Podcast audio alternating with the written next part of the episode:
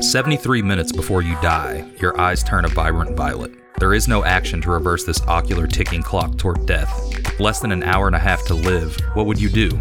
Welcome to the world of Purple Eyes. 32 creators bring you 18 stories of humor, heartache, and humility, with tales from some of the top creators in indie comics, such as Valeria Araya, Llewellyn Polanco, Mario Candelaria, and Phillip Maira.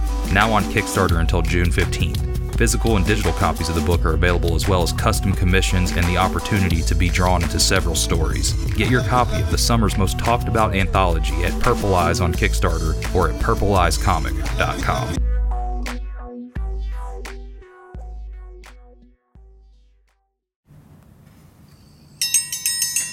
Morning, Gary. Morning, Marianne. Need a menu?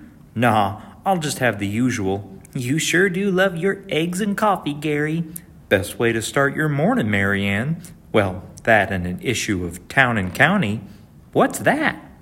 Town and County is a new comic series written and drawn by cartoonist Alex Nall.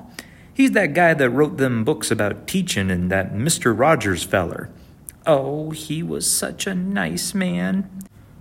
The first issue is 36 pages of black and white comic stories with beautiful color covers and features six stories about folks in our little township here in Illinois, like Susie Barber, the house cleaner that uncovers her client's dirty laundry, if you know what I mean, and Stanley Pepper, that big feller that just lost his job and took to drinking every night at Bugs's Tavern. Well, ain't that something? Town and County is published by Ivy Terrace Press, headquartered in Chicago. Chicago? Who would want to live there? So dirty. Each issue comes with a copy of the Hometown Hero, our little town's newsletter, and it's only $8. $8? Where can I get it, Gary? You can order a copy of Town and County on the internet at Storenvy slash Alex Comics. Oh, there's your breakfast, Gary. Thanks, Marianne. Ah, nothing like a cup of coffee and a good comic book.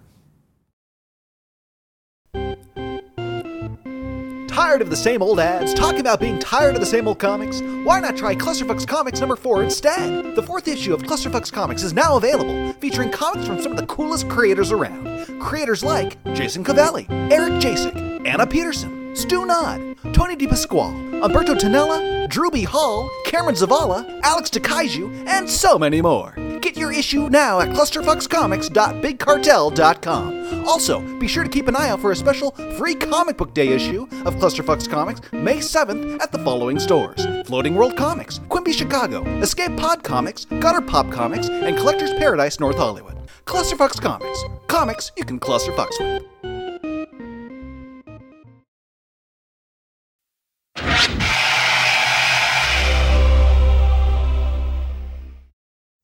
Prosecution outlined how accounting practices fuck? of Conley What? Did not What kind of likeness is that? If they were great artists, they'll be in a museum. Today at least one I'm fucking fodder for cartoonists now.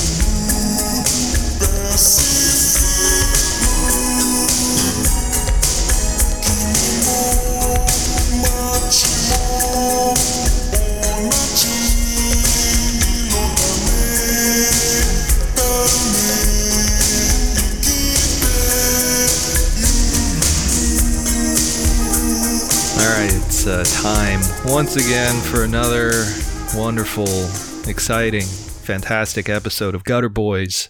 Gutter Boys is a small press comics podcast about the ins, the outs, the highs, and the lows of making comics. I'm your host, JB, with my co host, Cam. On today's episode, uh, it's just the boys, no guests. Yeah, we fucked up and missed our uh, interview with Ryan Alves, so he'll be on the next episode. But yeah, today it's just us. Yeah, this is what you get when we start putting zero effort into something. Yeah.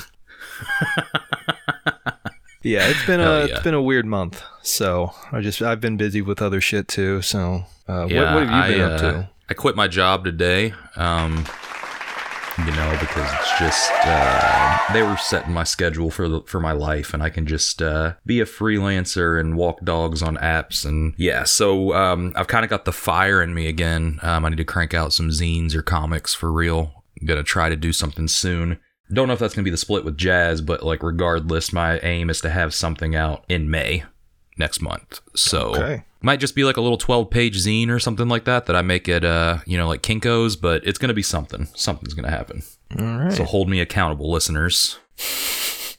Uh yeah, no. Um I've been real shit at the DM lately, but uh given the life change, I should be able to be on my phone a lot more. So if you have DM'd us and I haven't gotten back to you, try again. And uh my plan is to for real like, you know, I at my job I wasn't allowed to have my phone on me at all times. So like I would come back to, you know, 50 notifications and if you weren't at the top, I'm sorry, you were getting ignored. So but now now it's fully operational again. yeah, now you have to compete with WWE 2K 2022. so good luck getting your DMs answered. hey, it's on sale, so please, some of you, one of you out there, buy it and play with me online. It's cross-platform. I'm trying to play online, but uh, I'm tired of fighting these guys who just make Juggalo creator wrestlers, and they're like hundred maxed out on stats, and they just like every move's the Stone Cold Stunner. Well, you It know that's playing online. You gotta fucking make your own Juggalo that's maxed out. Yeah, maybe. I guess so. Because I'll be going in there on some bitch shit, trying to fight as like Cesaro and shit, and just getting worked. Wow, that's yeah. I wouldn't do that. that doesn't sound yeah. fun. Yeah, so I need somebody to play with. So, uh, listeners, if you get the game, let me know. All I love. Rey Mysterio. That's the uh, word on the street. Yeah, and weed. And weed, yeah. Uh, so yeah, also uh, 420 was yesterday as of recording. Shout out to all our weed smokers. No, so what I want to say is shout out to everybody that stayed high, like me, the past two weeks since 420 and kept the train rolling. Or just kept the train rolling years ago, and and Mhm. and 420 is just another day. Yeah, I used to like really like you know when I was like younger, like in college, it was like a really big deal. Like me and my roommates would like we were just dumb stoner kids, so we'd be like, "Huh, yeah, let's set the alarm for 4 a.m. Roll a blunt so we can light up at 4:20 on 420, bro." And we used to do that shit. Uh, now it's just like, oh yeah, yeah, yeah, that's a thing. I'm too old to uh, celebrate. Actually, I turned green in high school on 420 because I ate a fuck ton of those firecracker things. You know what I'm talking about? No. Dude they're the worst thing you could ever eat. So like uh i borrowed i borrowed a toaster oven uh from a buddy to make these but um you literally just take weed and uh, you crumble it up and you put it on a saltine cracker with peanut butter and you eat the buds and everything but like you bake it in the toaster oven for like 40 minutes. Sounds disgusting. dude it was the, one of the worst things i've ever eaten in my life. Um and i got to school and i was just like fucking green. Like how i didn't go to like they didn't call like my parents or something because i was like stumbling through the park or the hallways dude. Like i I remember some buddies just looking at me and like cracking up, leaning against the wall, like between classes, just to like stay alive, dude. Like, Your eyes are so red. You look like Mr. Sinister. dude, I was as green as the Grinch with the Mister Sinister eyes. And then, like somewhere, I remember midday, I went to the bathroom and I just threw up, like the most vomit I've ever thrown up in my life, and uh, I was fine after that. Why would you do that on your first try? Uh, no, it wasn't the first time I smoked. Or anything. It was my first Oh. 420. Okay, okay. Still Yeah. pretty dumb, but yeah, okay. Yeah, no, and before school too, it was like uh, sophomore or junior year of high school. Yeah, I was no. yeah, it was bad, man. No, the teachers no, like no, they had to have known, especially knowing the day. Like, and of course, you know, we were smoking blunts in the you know cars outside in the parking lot before school. It was just a bad, it was a bad day. But I still have a friend who, to this day, you know, she's around town here, and when I bump into her, she's like, "Do you remember that time in high school you turned green?" Jesus. Yeah, Yeah. no, I could not do being high at school. That's just that would never work. I knew that going in. I just that wouldn't happen. My senior year, I was high the majority of of it. That's crazy. Yeah, no, I couldn't do that. I I've Were gone, you one of those people that was like super into like studying and making sure you had good grades though? Oh fuck no, no. I started drinking in like sophomore year of high school. hell yeah. So like yeah, I've definitely showed up to class drunk before, but I I could pull that off compared to being high. Like there's no way I could hide being high. Yeah, I don't know how or why we did it. I mean, eventually you smoke so much that it becomes like second nature, but like definitely like, you know, I feel like we were definitely like, you know, dumb kids like risking it all in hindsight. Glad that we didn't get caught. We uh had a guy, we called him Joe Cool. He was the in-school detention like guy who oversees like the in-school detention like room or whatever. And he would smoke weed wow, with us really after technical terms. yeah. Uh, well, what, do they- what do they call that other places? We called it a room, but I know a room probably isn't. Um, you know what I'm talking about, though, right? Where like they don't suspend you, but they send you to the room with all the bad kids for the day. In school suspension? Yeah, yeah, yeah. That. Uh, the dude who ran that, we called him Joe Cool, but he used to smoke blunts with us after school every day junior year. yeah. What the? F- so this dude that works for the school would just like hang out with high school kids and smoke weed with In them. hindsight, it was sus, Dude, but like, a loser. yeah, he was like, no friends. Yeah, he was like uh I don't even remember dude's real name now, but we called him Joe Cool so nobody would ever like, you know, figure out who it was, but yeah, he used to just like smoke blunts with us. But he was like a, a dealer too, so we would buy weed from him sometimes. Maybe that's why he was doing it. But in oh hindsight, yeah, it's kind of Oh weird that he was hanging out with us because I'm pretty sure he was like mid 20s, if not early 30s. Yeah, no, that guy's definitely a pedo. Yeah. I'm just saying. this there's is all just unlocking in my mind now. Like, oh, fuck. Oh wait, that guy, that guy that was selling weed to us and smoking with us after school might have been not a good guy. Yeah. We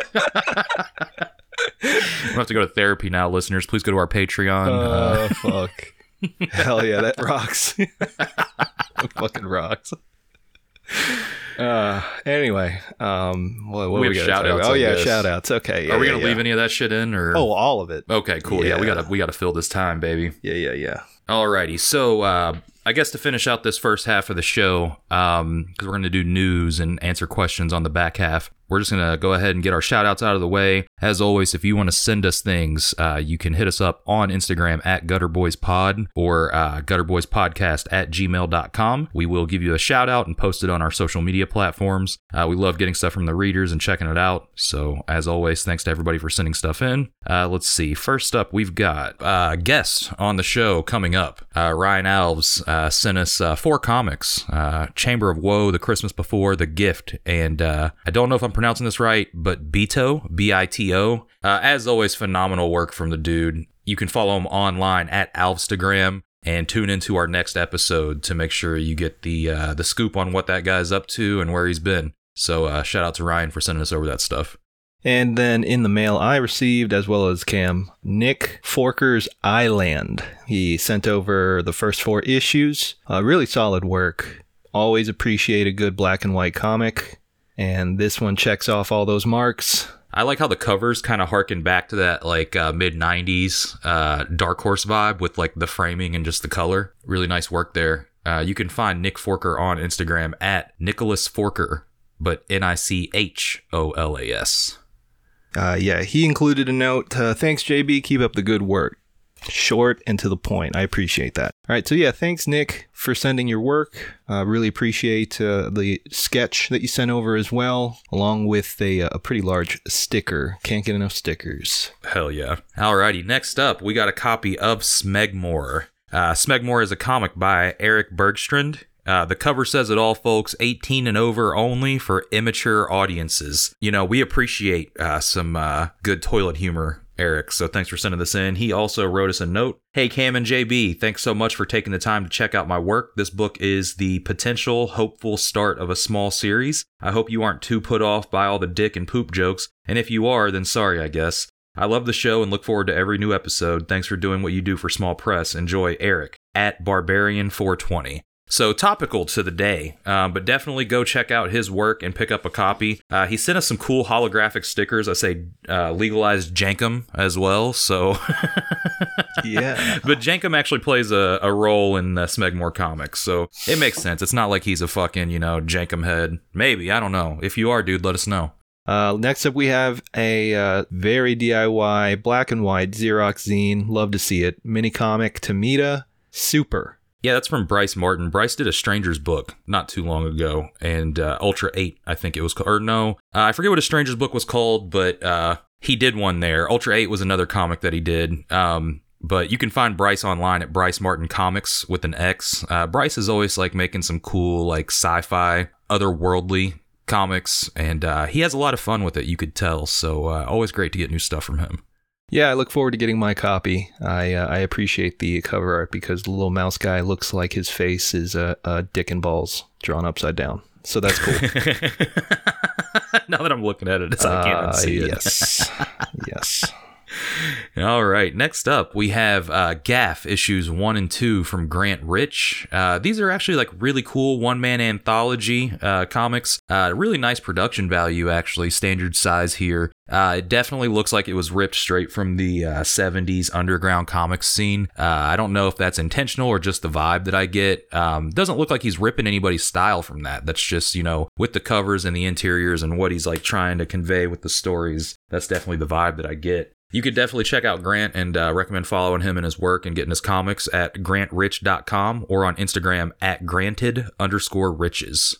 And then we also have from Phillip Maira Crackle volumes one through three. I think I might have volume one already. I'm not sure. It looks really familiar. He might have sent one your way. But I mean, I it looks like something I've had like a while ago, so it, this might not be it. Yeah, uh, it's a really cool book. Philip's always, uh, you know, kickstarting a project. Actually, if you listen to the ads, there should be an ad for his uh, new Kickstarter project at the front or the middle of this episode, wherever those things go.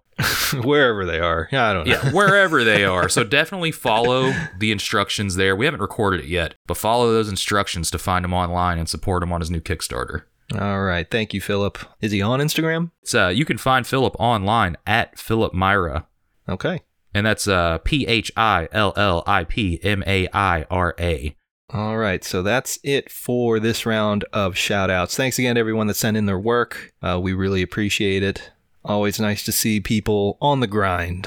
Uh, all right, so yeah, we're going to take a quick break. And uh, when we return, we're going to cover some news, uh, bullshit around for an hour, I guess. Well, not an hour, but you know, you know what I mean. Uh, we'll try to make it interesting, I promise. Please don't, please don't unsubscribe, please. God, please don't. All right, see you after the break. We'll be right back. Athenium Comic Art is an original art website for some of the best cartoonists in the business. They currently represent Remy Boydell, Marie Capelle France, Nicole Goux, Jonathan Hill, Emma Hunsinger, Casey Nowak, Micah Song, and Tilly Walden. Athenium Comic Art gives fans the opportunity to own original piece of art from their favorite comics and support the artists that they love. In their short time in business, they've already shipped many iconic pages out to hardcore fans across the globe. Don't miss out on your chance to own a one-of-a-kind piece of history. Check out their website, atheniumcomicart.com, and type in Gutter Gang at checkout to receive free shipping on your first order. Again, the website is atheniumcomicart.com, and the code is Gutter Gang. One day, while combing the beach, Ambar and Alana discovered a pair of beautiful medallions. What happened next changed their lives forever. The Santos sisters will have you laughing from cover to cover as they fight crime, date dumb dudes, and just deal with everyday life as young women in the world. Coming in at a whopping 56 pages. This comic is printed with a four-color web press on Decadent newsprint. All that for just five bucks? The number one source for underground comics in Chicago, Quimby's, says this about our comic. A style that's part Archie, part superhero, part snark, but it's all fun. And we think that's just sick. The Santos Sisters is available now in select comic book stores and online at santosisters.com. Hey Gutter Gang, Cam here to tell you about Soggy Landing again, longtime supporter of the podcast. They recently sent us printed copies of the first three chapters to review and are currently posting chapter 4 online with updates on Instagram. And while I personally haven't seen any of chapter 4 since I don't read webcomics, I can tell you the first three chapters are really fun to read and full of weed smoking wizards and hijinks. They've also been contributors to Rust Belt Review issues 3 and 4 with some soggy side stories, so make sure to check those out too. You can read Soggy Landing over on Study Group Comics and over on Instagram at Ian Densford or at welcome underscore two underscore soggy underscore landing. Soggy Landing, hell yeah, dude. The Last Aviatrix is a post nuclear adventure comic by independent Los Angeles based cartoonist Buster Cagle. The story follows Summer, our last aviatrix, who pilots the sole surviving airplane, a nuclear powered B 29. As she travels the ruined world finding ways to survive and help humanity while dealing with the imminent threat of the Atomborn, a rare breed of atomic wizards that want to see her out of the sky, her mission becomes complicated when she accidentally picks up Henry, an Atom-born child who wields incredible power, and Clementine, a berserker on a quest for vengeance. Can our aviatrix survive this ruined and irradiated wasteland? Every issue can be read for free on bustercagle.com slash comics. Paper copies can be ordered as well, but, you know, you can still read it for free. If you like wizards or warplanes, go check it out. Rust Belt Review is a quarterly comics lit magazine featuring serialized and short form comics from some of the most exciting cartoonists in the small press scene today. Volume 1 features work from Gutter alums M.S. Harkness, Audra Stang, and Caleb Orecchio, along with work by Andrew Greenstone, Sean Knickerbocker, and Juan Jose Fernandez. You can order your copy of Rust Belt Review today by going to rustbeltreview.org. Enter in promo code GUTTER to receive 2 bucks off your order. Again, that website is rustbeltreview.org, promo code GUTTER. To our program.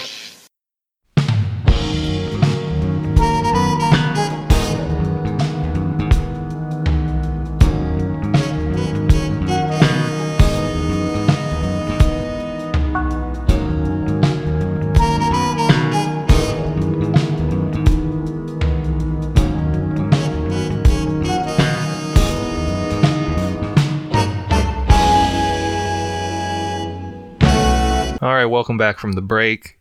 Joining with us for this episode is no one. It's just us. Too bad. But uh, we will keep you entertained for the next 45 minutes. We've got some shit to talk about. Uh, in particular, some recent news. This will be dated by the time you hear it on Monday. That's fine. But uh, Image took a fat L. Big L. Huge L. Massive. Probably the biggest I've seen in a very long time. Yeah. Uh, Comics United. Uh, it was a very beautiful thing to shit talk on Image. Yes, yes. They uh, recently revealed a new comic uh, that is very cool. Uh, they recently debuted a new comic uh, On 420. to, to celebrate 420. Yes, and it is the Secret History of the War on Weed by uh, Duggan, Posehn, Koblish, bunch of other people. I don't give a shit. Whatever. Those Uh, last few are probably the letters. Leave yeah, who cares? Anyway, Yeah.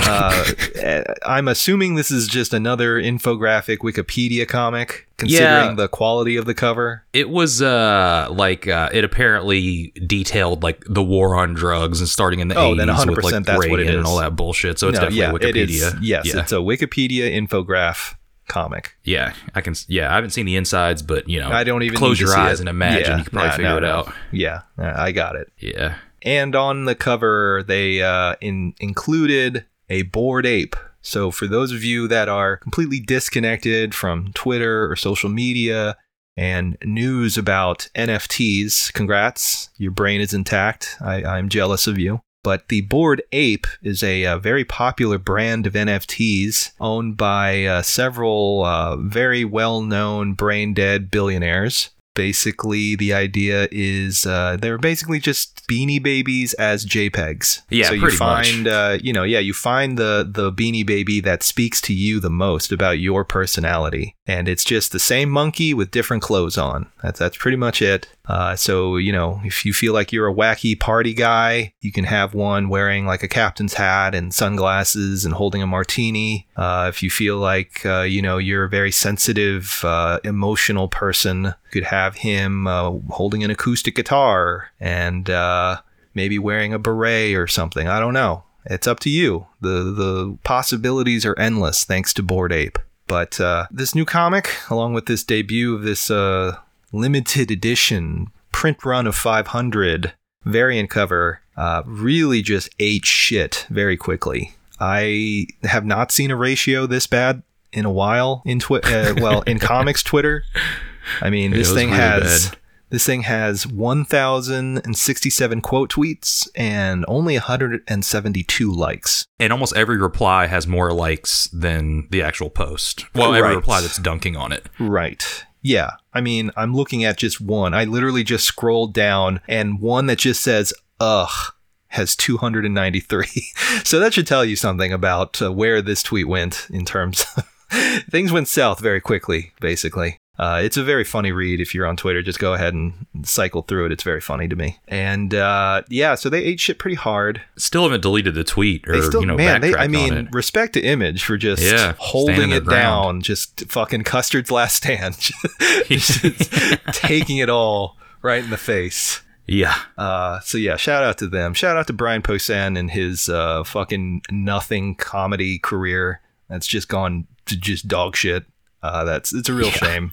Uh, now he has to uh, fucking simp for NFTs. It's a, it's a sad world we live in now. Uh, for C tier celebrities, they have nothing better to do. But uh, yeah, this uh, this was very funny. Just getting to watch a very well known comic publisher burn itself to the ground They've kind of fallen off in my opinion recently anyways. yeah, I you know what I feel that I feel that way about all of these like bigger quote unquote independent comic publishers. Right. Uh, yeah, know, like I all these vaults and uh, aftershocks. Vaults, and- IDW. Um, Yeah. yeah, they're all just they. I don't know what happened. I don't know something post COVID. They all just like lost their minds and just forgot how to do comics or something. I don't know what happened. They all just panicked. It's very yeah, strange. I, it's in it's in weird shape. It's in shambles in my opinion. Yeah.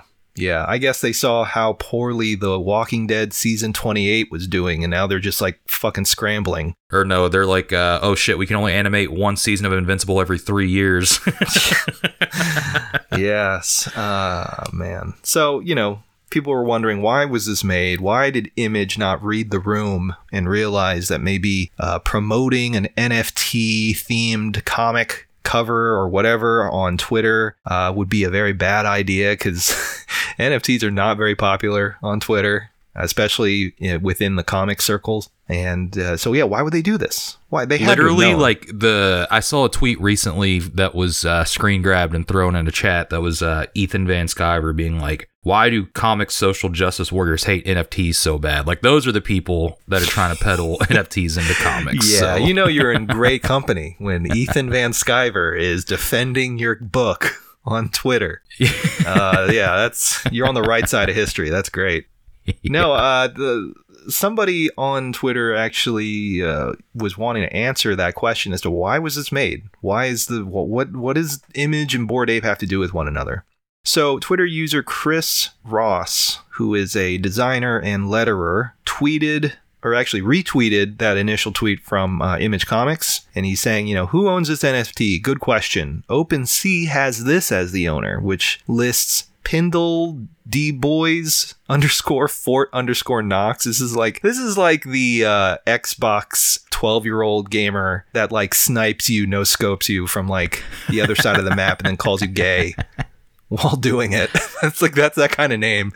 Uh, anyway, on the Hell yeah. OpenSea account, he has several hundred NFTs. So this guy is like really fucking game for NFTs. He's down. He's investing. He's growing his wealth. Uh, he's thriving. Uh, Chris Ross points out that Pindeldyboz is an interesting word and puts a link to uh, something from the literaryunderground.org. And in it is uh, an about page for Pindeldyboz the Empire, which reads uh, Pindeldyboz is an operation run by a small but valiant group of people. Look, if you make comics and you call yourself valiant, like just genuinely, like you're being serious and you're using Ren Fair language to describe yourself, you you deserve all the bullying. But anyway, the statement says we publish creative works here on our website, and we used to release a print volume once a year. That's very promising. Wow. We have been known to publish much fiction, some nonfiction, and artwork makes an irregular appearance. We released our first and only poetry collection in 2007. oh man, the web edition of uh, has published over 1,200 stories by more than 600 authors over the last seven years. Yada yada yada, a bunch of bullshit. Underneath that, they list all of the losers involved in this, and uh, guess who's listed as founding editor? One Jeff Boison. And then Chris points out that uh, the founding editor looks to be the director of sales and publishing planning for Image Comics. It's the same guy. So there you have it.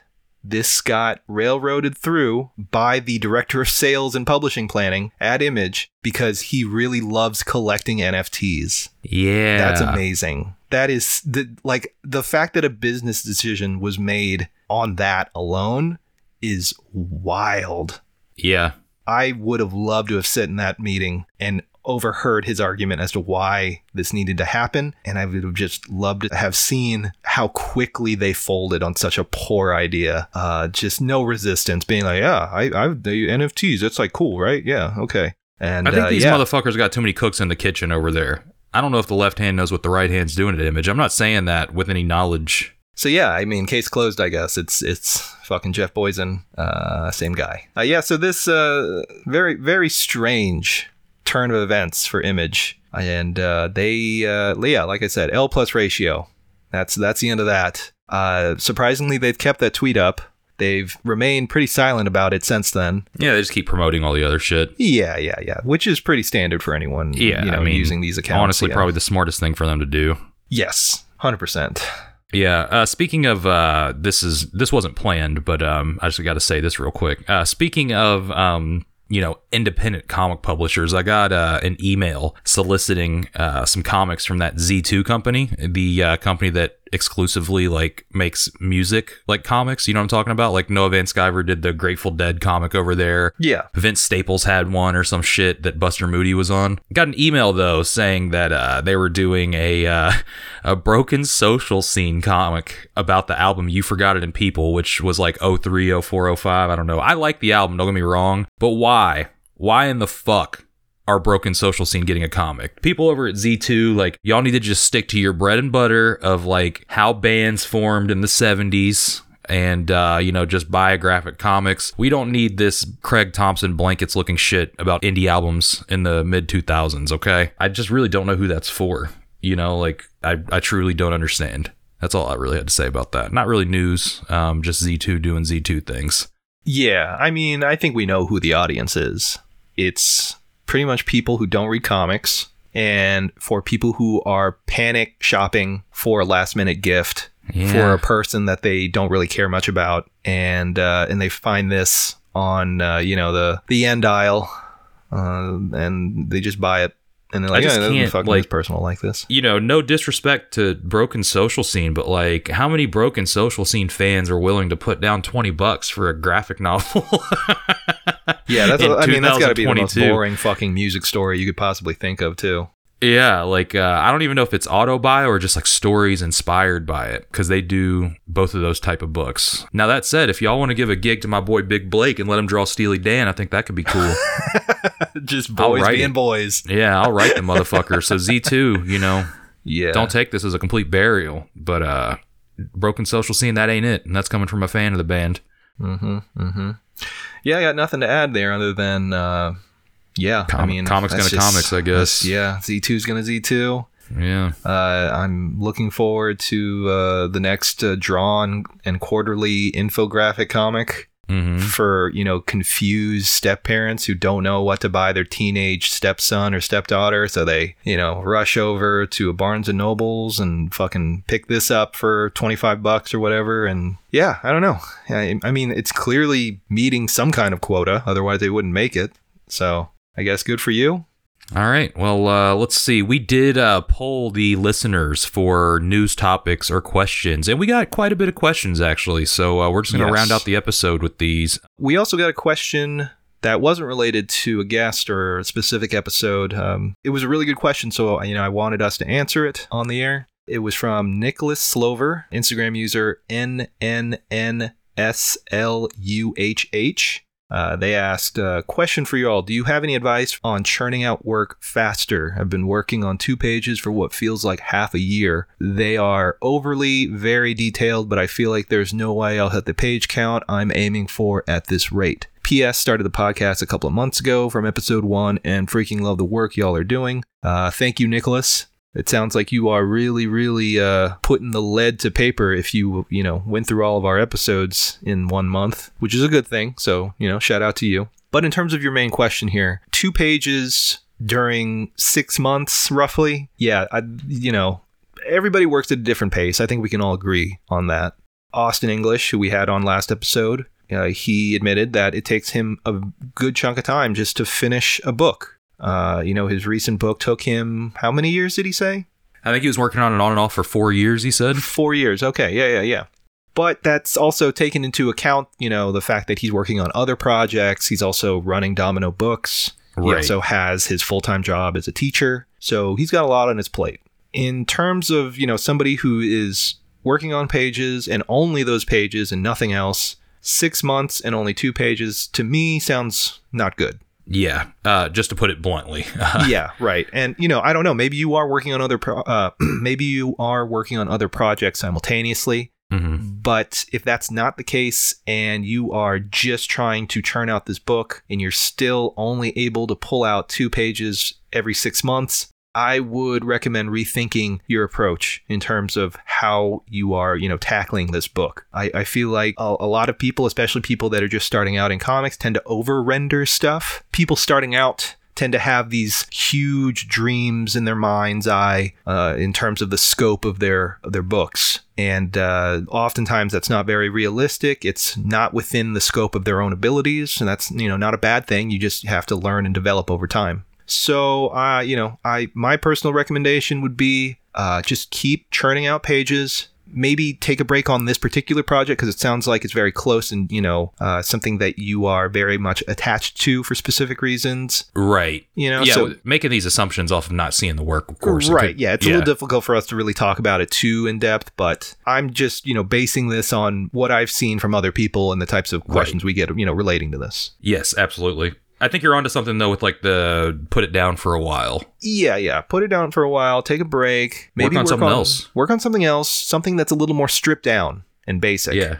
really hone in on the fundamentals and just meat and potatoes. That's all you got to worry about. You know, do do a black and white comic. Hell, I would say maybe even just do you know Sunday strip style stuff and just do you know three or four strips and then keep churning them out. And then by the time you have uh, 50 or 60 of these strips, then you can combine them into a, a small zine or a comic. Or I mean, even you know, if you have to do like one page gags, like you know, like that used to be in the humor magazines or like the New Yorker, still, you know, maybe or you could still be a cartoonist and not have to work on like you know a gridded page. You know, it's all about evaluating what you want to do and Right. what kind of work you want to put out. So if you know you're having a hard time doing a nine panel grid or whatever the fuck you're working on on the page, you know, like JB said, try something shorter or make some gag strips. You know, maybe you'll have more fun doing something where you don't have to do like a huge narrative right away. Um, Yeah. this is an assumption, but I'm assuming this is, you know, something that this is one of your first books, you know, um, and if it's not coming out naturally, you know, I would just really advise stepping away from it and doing something else because no sense in getting hung up on something that you're not working on.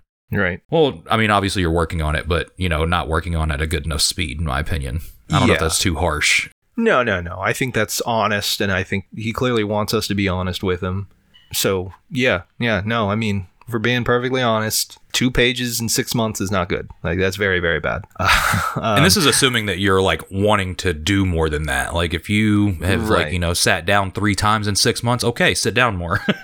yeah, right. You know, yeah. like- Draw more often. Yeah. But I don't think that's the case. This this to me sounds like somebody who is at their desk. The fact that he told us that he finished our entire run of episodes within a month while drawing, that means he's drawing pretty often. yeah, that's true. That's true. You yeah. know, that's like 70, what, is it, 75 episodes. So that's uh, roughly around 80 plus hours that he's clocking in. Bro, I'd say it's like a hundred plus. Sure, whatever. Doesn't matter. But Yeah. either way, it's a lot of hours. Yeah. so he's clearly drawing quite a bit. He's at that desk putting in the work, but it's not paying off for him. Yeah, I would just uh, step away from your current project and do something else. Even if you have to do like uh, some exercise shit. You know, uh, our buddy Pete was like redrawing Archie comics for a while. So if you know if you want to just get better at drawing, just like draw other pages. You don't have to show other people that shit. You know what I'm saying? Like, and then while you're drawing it, you'll probably understand like why this is sequenced the way it is, and it might teach you something. Right. So there's a lot of things you can do instead of that, but I think it really just comes down to I don't know, man. Like if I was working on a comic uh, and I only got two pages in six months for it, I would I would just be like, maybe this isn't the one at this moment. Not to say it's not a good idea or not a story worth telling, but you might just have to come back to it. I mean, you look at that uh, fucking uh, monster book that uh, Barry Windsor Smith did, and that was a 30 year work in progress, you know? So there's a time and place for everything. And we can also agree that, you know, as good as this person might be, they're not Barry Windsor Smith. You know, like they're not. I think we can be honest and say that and say that they're not pumping out that much work within you know this short period of time, while also working on this thing that's happening to, that just so happens to take them very long. You know, yeah, I, mean? I just meant that, like, you know, if, if the if the story takes 30 years to come out, the story takes 30 years to come right, out. Right. But you know, the way I'm reading this question, this is how I'm interpreting it. So I could be wrong. If I'm wrong, Nicholas, I'm sorry. I don't know. Maybe do better describing what you're working on. I don't know what to tell you. Uh, Maybe work based- with a writer, okay? yeah. Now, based on what I got from you and, and the way you framed the question, it made me think that you're probably over rendering and you're overworking the page. Mhm. And uh, it's just a matter of maybe working beyond your scope. That's how I'm interpreting it. Yeah, yeah, and I think that's a good that's good advice. Yeah. So if that's the case, if I'm right, if my assumption here is correct, don't over render. Don't treat every panel or page like an illustration. You're not making an illustration, you're making a comic. Mhm. So just keep that in mind. You know, keep it simple. Yep, agreed. Can't uh, uh can't really add anything more to that. Yeah. So yeah, and you know, like I said, we're wrong about this, Nicholas. Let us know. Yeah, yeah. Either way, just send us some examples of these pages because I am interested to see what what's going on here. hmm Uh, but anyway, let's get to our recent uh, questions uh, that were sent over to us via Instagram. Yeah. First one came from uh, Instagram user Mike's underscore not sane. Uh, your dream collaborators. Uh, you know, the longer I do this shit, the the less I want to collaborate with people. uh, you know, I'm about to. I say that about to put a split out with Jazz, and I wrote a story for Jazz to draw. But I really like working alone on my comics. You know, I don't. I, I don't really have a dream collaborator. It would just have to be like a like it'd have to be a really good script. I don't give a fuck if it's some writer that has clout. If the story's dog shit and I don't want to spend time drawing it, I'm not going to. Yeah. But you know, I guess on the flip side of that, you know, if I could write some kind of Batman comic for a badass artist to draw, that could be fun. But you know, I don't have. I don't want to like. Not to say like I don't that would never happen and I'm not pursuing that happening. So I guess I don't really think about those things. I know it's a bad answer, but no one. Yeah, right. Uh, dream collaborators. I don't know. I, you know, like Cam, the longer I do this, the less I'm interested in collaborating with people. and that's not because I don't like other comic creators. right. It, that's not it. I feel like when there's less cooks in the kitchen, the project runs way more smoothly. That's it. Yeah. Yeah. You know, there's less fucking back and forth. Uh, there's less stuttering and, you know, misplaced actions or, you know, stuff that could just make the project fall apart or drag out longer than it needs to be. And uh, yeah, I feel like when it's just one person just doing everything and making the project and making the comic, it, you're usually just better off that way. Unless it's like, I mean, I feel like if I work on a comic and I have somebody else do the lettering and color color the thing, sure, that's fine. But uh, even then, I'd still have to review the stuff, give them notes back, have to wait on that until I get it back, and then review that. And you know, it just, it- yeah, it just runs way better if it's just one person, even if it takes longer overall. But still, Yeah, and I mean, you get to tell the story you want with how you want to tell it. Now that said, um, I guess to give an answer, I was thinking about it. David Lapham's doing a little like four to six page backups uh, in Detective Comics. I would write a uh, four to six page Batman comic for David Lapham. Uh, I love that motherfucker. So that there's your answer. Uh, Mm, but mm. really, no one. Yeah. Uh, all right. Next question is from Instagram user the Prophet DC. what up, David? They asked, "Is Gutter Mag still happening?" Yes, it is. David, thank you for asking. We've been talking about that a lot off air every time we yes, record. Yeah. pretty much. Yes, and uh, yeah, it's still happening. We are still waiting on, I think, one story. Yeah, so um, we're gonna have a, a Greg and Fake Santos sister uh, story in there, but they're still penciling it. But I talked to those dudes, and they said they should have something for us soon. So once we get that, I guess we're gonna do it on Kickstarter. Uh, we haven't really talked about that yet. It seems like people are still using it despite all the controversy. So Yeah, my vote is using a different platform. yeah, same. But I understand if it comes down to it and it's the only option, then mm, sure, I guess. But Right. I- I yeah. don't So we're gonna we're gonna explore some things. If you all have any, uh, you know, suggestions, DM us Yeah. at Gutter Yeah. Boys Pod because you know I'm definitely we're definitely in the market to hear about that. Okay, next question came from Instagram user Michael.R.Muller. Is Snoopy circumcised? Uh, nah, because dogs just have the little red thing that comes out, right? There's no circumcision involved. right. Yeah, no, they got the lipstick. Yeah. Michael, are you dumb? I actually I know Michael. Uh, I've known that guy for a very long time. He I'm just, uh, it's jokes, yeah. No, yeah, yeah, I know, I know, I know. And the answer is no. He's not circumcised. So there you go. He's got the red rocket, bro. But his dick is huge. I think we can all agree. Yeah, the his dick is actually the red house. Like when he's laying on his back, his dick is going under him between his legs and he's sitting yes. On it. yes. Damn. His dick is so big he sits on his dick. That's pretty good. Yeah, it's pretty tight. All right. Uh, from dreams.lately. Have you had any dreams lately? Do you know this person? no, I don't. Dude, that I like be to a think that they're just going to random. Yeah, I think it's a bot that's just going to random Instagram accounts and asking this question, which is really worrying for a couple of different reasons. dreams dot But lately. you Have you what? had Hey, any dreams let's- lately? Let's, let's, we might as well answer the question. Have you had any dreams lately, Cam? Um, I have to think about this for a second. I wasn't ready for this one. Um, Hmm. actually, no. To be honest with you, man. Um, You're just too high.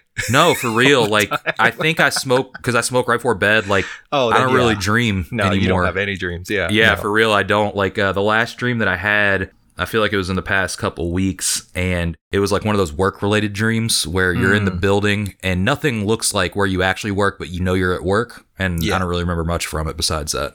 Okay. Uh, let's see. The last dream I had, I actually was. This is funny because I was talking to my friend about this. I think last week. You know how dreams kind of sway into other scenes, I guess you could say, for lack of a better word. Yeah, But uh, you know, you'll be doing something, and then just gradually, without even realizing it, you're somewhere else doing something else with other people, and it's just like, uh, you know, you don't even second guess it. It's like a scene missing kind of thing, where like something happened between here and here, but you don't know what it was, but you also don't care enough to really question it. Uh, so I was doing that. I was doing something, and then I suddenly find myself in this like old timey palace, like kind of like a European castle type of deal.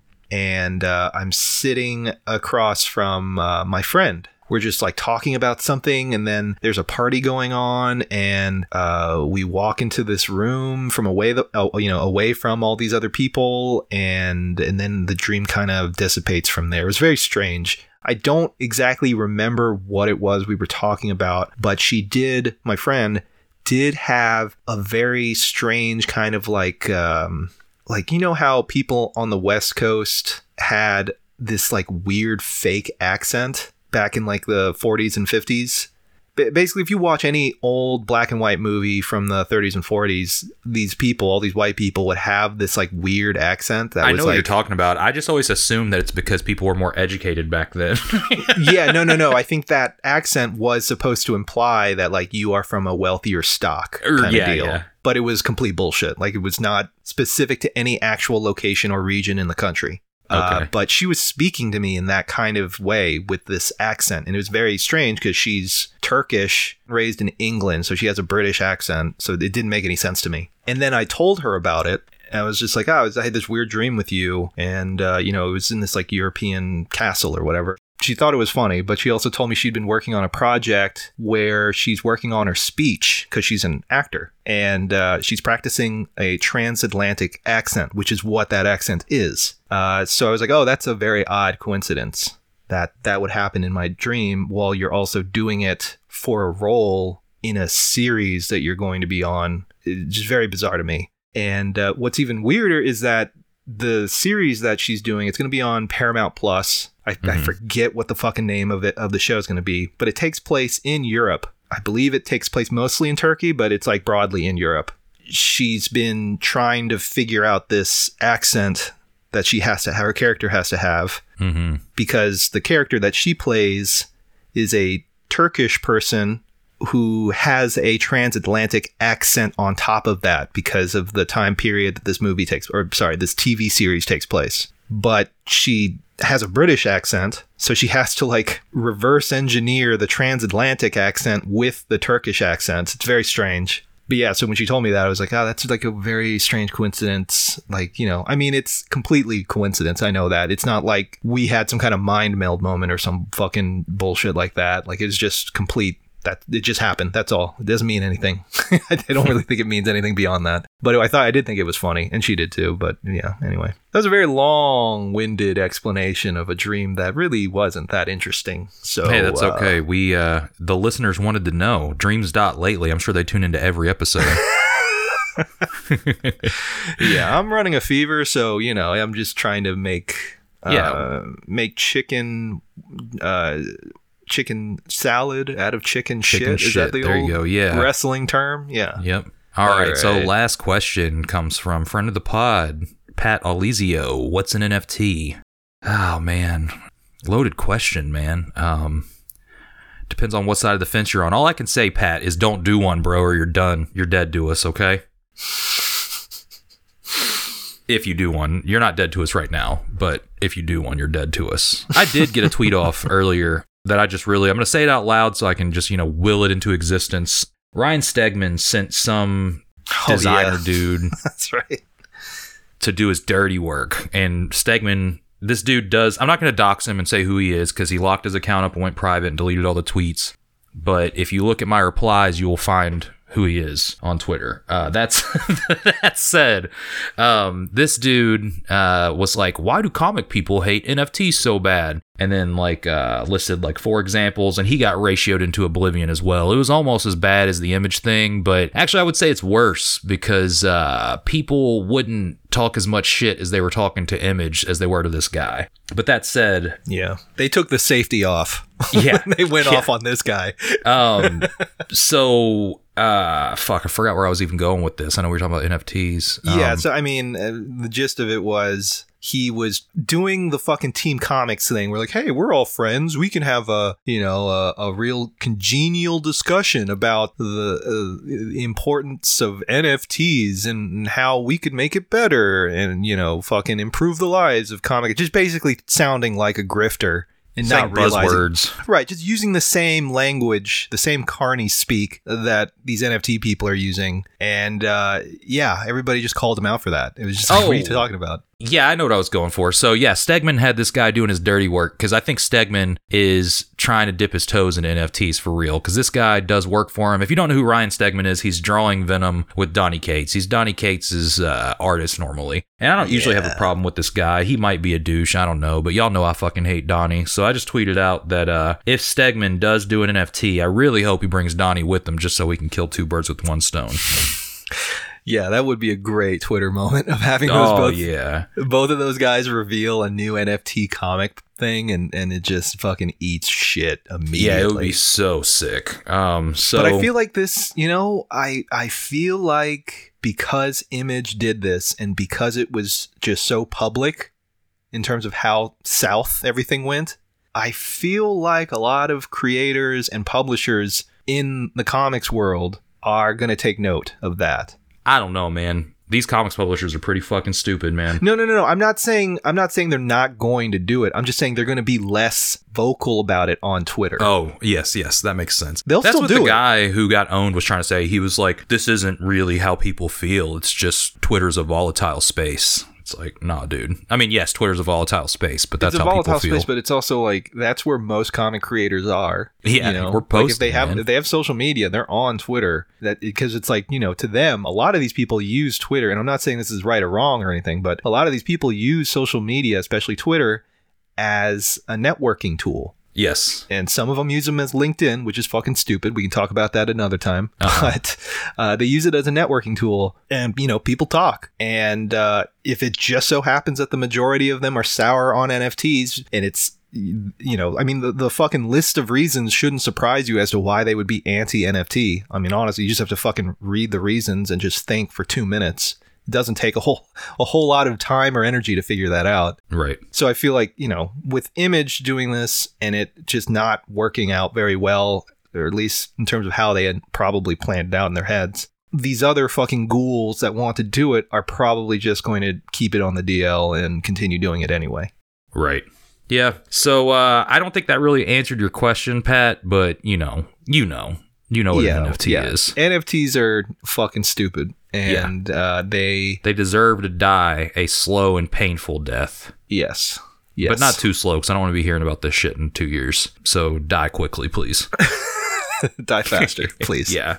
yeah, yeah. So does that do it for us? Are we done? yeah, we're done here, man. We got right. we got a good amount, amount of uh, talk. Well, let shop. me uh, let's go ahead and plug shit. Um, as always, if you want to support the show, you can go to patreon.com forward slash gutterboys or gutterboys.top. Uh, five bucks a month gets you uh, bonus episodes, and uh, ten bucks gets you merch and zines every other month. Uh, that said, we did have a glowing review uh, commented on our Twitter. Uh, I posted a link to the Patreon apparently on June 18th of last year in 2021. And Twitter user at JMSDGLS Oh, this is gonna be great. I know it replied already. to it. No, this is a real person. Oh, okay. Yeah, I just don't know what the fuck that stands for, but I followed them back for the nice Okay. words. Uh, but Okay. they're followed by mutuals. So yes, Okay. uh, and so user at JMSDGLS replied to this almost year old tweet with new to the Patreon can confirm the real conversations happen after the episodes. Oh yes, yeah. So- things get real after dark. Yeah, so if you are interested in hearing us talk, uh, kind of like this episode, but with previous guests of the show cycling in with all the R words.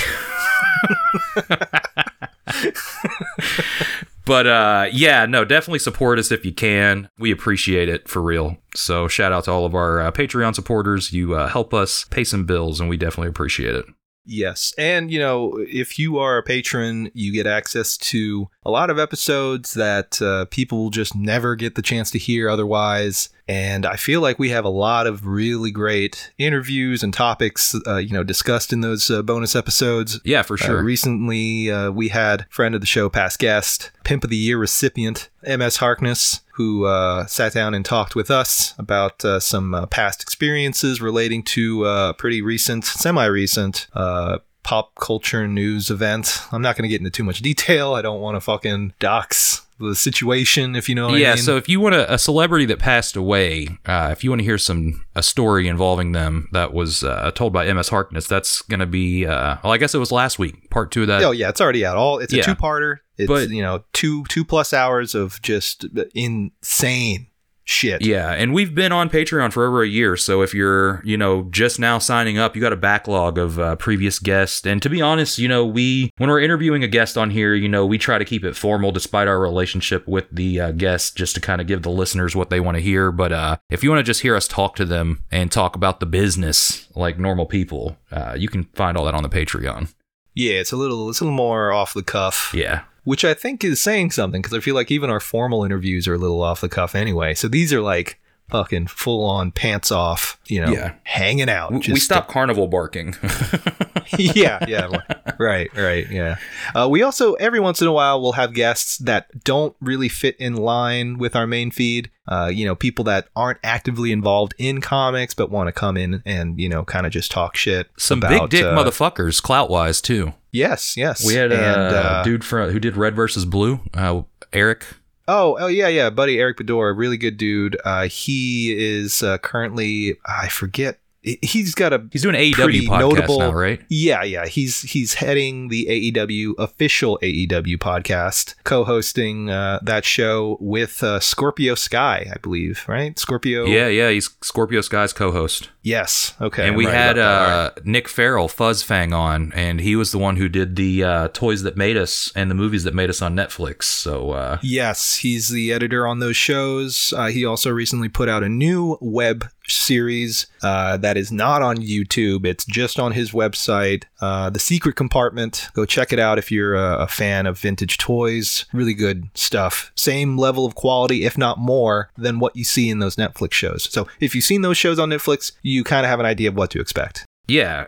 And we went deep with those guys. We gave them the Gutter Boys treatment, but we didn't put it on the main feed because, you know, it wasn't related to comics. So if you're interested Right. in hearing that shit, or if you're a Ramon Villalobos stan, uh, Oh, jeez, yeah, we he got shows a lot up a lot as well. So.